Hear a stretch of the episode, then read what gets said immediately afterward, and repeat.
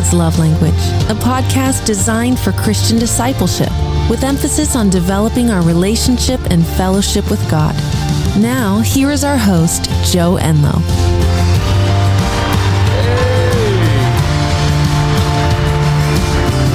Thank you, thank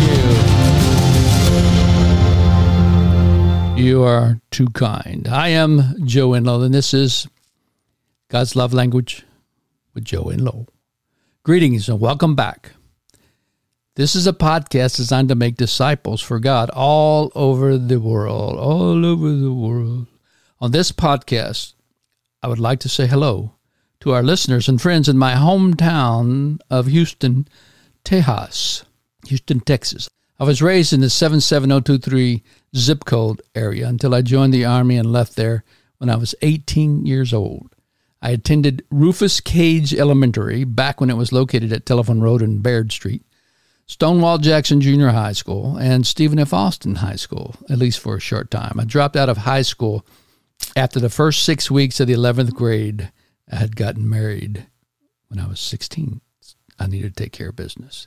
If you're a listener from Houston, drop me a hello message at jenlow at godslovelanguage.com. I would appreciate hearing from you. Well, we are in the middle of our series on the individual, our the, you and me, our relationship with God. This is the third episode. So if you haven't heard episodes 21 and 22, I would suggest that you start with those two to fully understand or comprehend what we are discussing. This relationship, the individual with God, is the first relationship created by God with a human. It is also the most important. I have made it clear that the quality and nature of all your other relationships you have will be a direct reflection of the one you have with God. Before we get too far into this episode, though, I felt the Lord telling me to say something. Let me say something about being a Christian or trying to be like Jesus here on earth. My podcasts deal with certain aspects of humanity, biology, psychology, sociology, neuroscience, etc., with an emphasis on how to change your sinful human behavior to line up with the Word of God. When you equip yourself with the knowledge we offer here, you become a student of God's Word and then add the main ingredient, which is the Holy Spirit. Then you can learn to live as a devoted disciple, a renewed person where you can bring glory to God by the life you live. Keep this in mind as you make changes in your life. When it comes to the sciences of psychology and sociology, there are so many variable, variables involved when trying to study the behavior of individuals or a group of individuals that experimenters cannot account for all the possible differences in our reactions. We all have reacted to and experienced so many different types of life events that it is impossible to measure and calculate what is absolute normal or perfect cause and effect.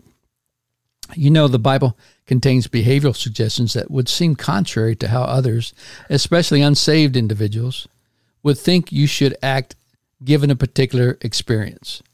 But I have found that these suggestions really are the best, even if it does not seem so at the time, the suggestions that the Bible offers.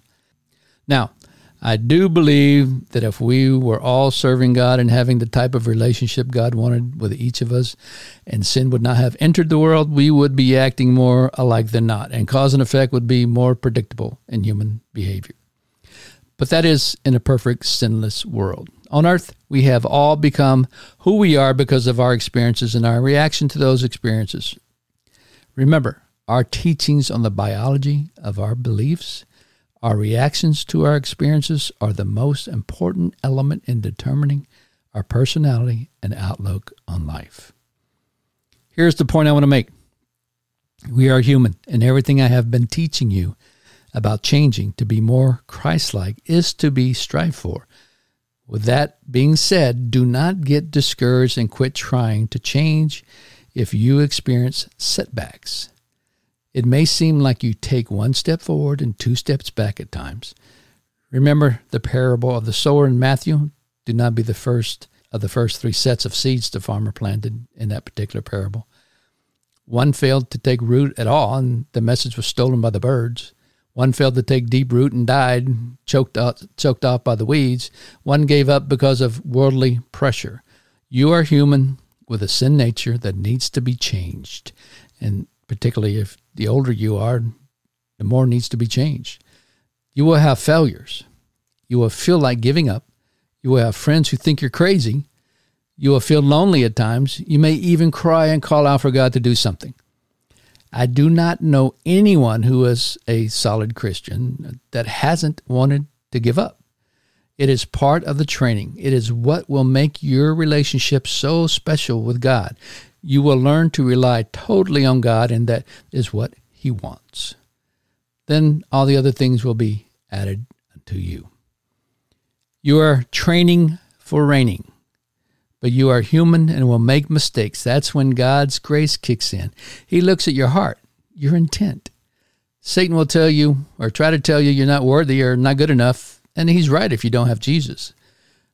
But thanks be to God, we are forgiven and are justified through the work of the cross, and now we work on our regeneration and sanctification. Jesus' sacrifice made you worthy and good enough Paul said that being a Christian is like running a marathon. You must keep going even when you feel like quitting. If you quit, the thing you will regret most is the in the end is that you did not try or that you gave up. Have none of that. Success is not becoming a perfect Christian. I'm not even sure that a perfect Christian exists. Success is loving God with all your heart, soul, mind, and body, and then becoming as much like the human Jesus as possible. If you become successful in your individual relationship with God, then maybe go on to find you will go on to find someone else or a, a mate that has done the same. Then you two can get together and, and reproduce little ones who have a better chance to be successful in their relationship with God. Or if you choose to remain single, you move and operate within your calling to bring glory to God. Remember this as you seek to change and renew your mind. Don't forget to give yourself some love, grace, and mercy. Your history is just that history. Learn from it. Move on. It's okay to fail, just as long as you get back up and try again. Okay. That was for anyone that God told me to say that to. Now, in the last episode, I'll tell you I was going to discuss the pillars of worship and prayer and how they help renew your mind and behavior, how they help you deep, deepen your relationship with God as an individual. Remember, your strong relationship with God will sustain you in your relationship with a spouse, your children, with all others you engage with daily. Even if you are already married and have children, you must continually work on your relationship with God. Pursuing God will do wonders for your marriage, and it sets the example for your children. Okay, worship and prayer. These are a gift from God. Not only does God crave your worship and prayer time, when you worship Him and pray to Him, it affects you by calming you, healing your hurts, erases your loneliness, and builds your faith, just to name a few. Worship and prayer involve giving gratitude to God and others.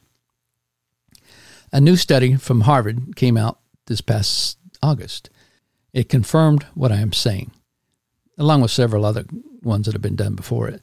They describe gratitude this way The word gratitude is derived from the Latin word gratia, which means grace, graciousness, and gratefulness, depending on the context. In some ways, gratitude encompasses all these meanings. Gratitude is a thankful appreciation for what an individual receives, whether tangible or intangible. With gratitude, people acknowledge the goodness in their lives. In the process, people usually recognize that the source of that goodness lies at least partially outside themselves. As a result, being grateful also helps people connect to something larger than themselves as individuals, whether to other people, nature, or a higher power. Imagine Harvard, which is mostly secular nowadays, they said that maybe connection to a higher power. The study went on to say in positive psychology research, gratitude is strongly and consistently associated with greater happiness, Gratitude helps people feel more positive emotions, relish good experiences, improve their health, deal with adversity, and build strong relationships. Gratitude is a way for people to appreciate what they have instead of always reaching for something new in the hopes it will make them happier or thinking they can't feel satisfied until every physical and material need is met. Gratitude helps people refocus on what they have instead of what they lack. And although it may feel contrived at first, this mental state grows stronger with use and practice. So, what are you saying, Joe? I'm saying that worship and prayer is not only desired from you by God, when you do it, it changes the very fabric of your body and brain that will benefit your physical as well as your spiritual being. It will change you. That is why I call them pillars. Some of you have been hurt so bad you do not think anyone is worthy of your gratitude, or a particular person is worthy of your gratitude, or that you have none to give. Hogwash. Even the secular article I referred to said that if religious people pray, they can use prayer to cultivate gratitude. Not about you, remember. When you worship and pray, it is your body, your humanity doing what it was created to do. It takes all focus off you and gives it to God where it is supposed to be. Worship is all about God, not about us. If the Holy Spirit is living in you, or is living in your temple, your body is a temple. That's what the scripture says. It's the temple of the Holy Spirit. Then praise and worship coming from you is energizing your whole body, lighting up your whole temple of worship, and glorifying its Lord, Creator, and Savior. It doesn't get much more Christian than that. Imagine, if you can, your children sitting around your chair and seriously telling you how great and awesome you are, and even writing songs about you, or how how would that make you feel? And if it wasn't your children, then maybe some friends. I know that's a stretch, but hopefully you get the idea. It would make you want to continue to do the good that caused that admiration in the first place. It is the same for God. Your praise confirms your understanding of who God really is and what He really does for you and others. Try writing a love song for your spouse or significant other, or even a parent, and see how they react. It could be said that worship is the controlling attitude of the spiritual life. When you are a believer, everything that we do is a form of worship when you think about it. Whatever you do, do it to the glory of God, the word says. It could be mowing the grass, teaching, shopping, whatever it is. Do it all as unto God. Pretend He's watching because He is. And if you're doing it with that attitude, then God receives it. It becomes an attitude to the Father in the authority of the Son by the power of the Spirit. It is also a sign of your maturity and comfort in your walk with God. What do you mean? Are you embarrassed to sing aloud when by yourself? Or when others are around? Are you embarrassed to let people know you are a Christian? How about raising your hands in praise and worship, clapping, jumping for joy, kneeling in spontaneous prayer or something? Have you ever yelled and screamed and clapped at a sporting event? Or when you were watching one on TV? Or watching your children play sports? Does God deserve the same attention that you give your favorite sports team? I would think so. Think about it. If God is truly the God of your life, you should have no reservations for spontaneous praise and worship. This is a real sign of the depth of your relationship with God. It definitely takes time to be comfortable with it in front of others. So start in the privacy of your prayer and worship space. Work up from there. David did it. Check out his Psalms. If worship is when we give to God, then prayer is God giving to us. The central theme behind prayer is the idea of asking.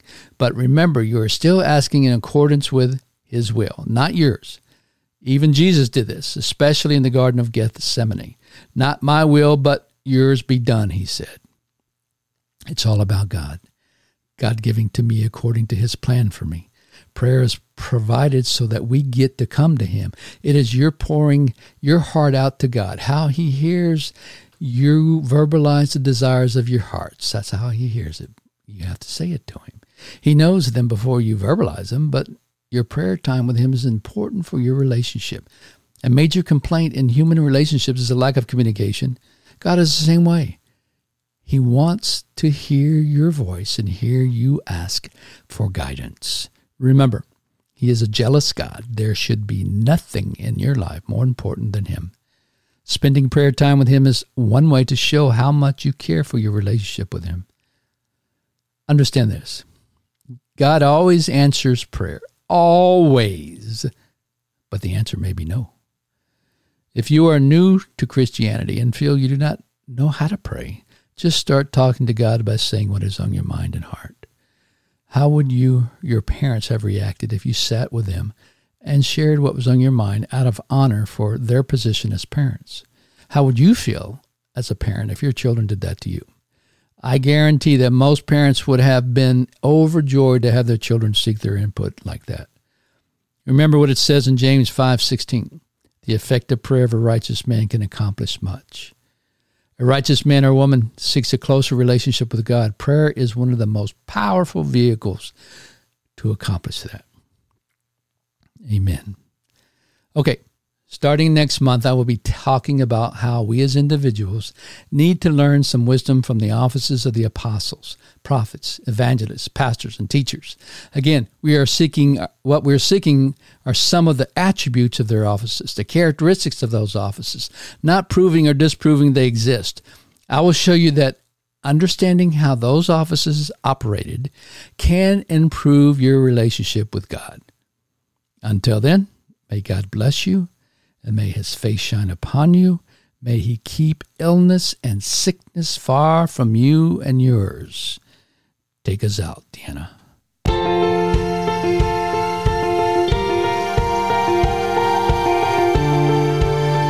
Thank you for listening to today's teaching. If you would like more information about our podcast and subject matter, or if you would like to leave a comment, go to godslovelanguage.com or you may email Joe at jenlow at godslovelanguage.com.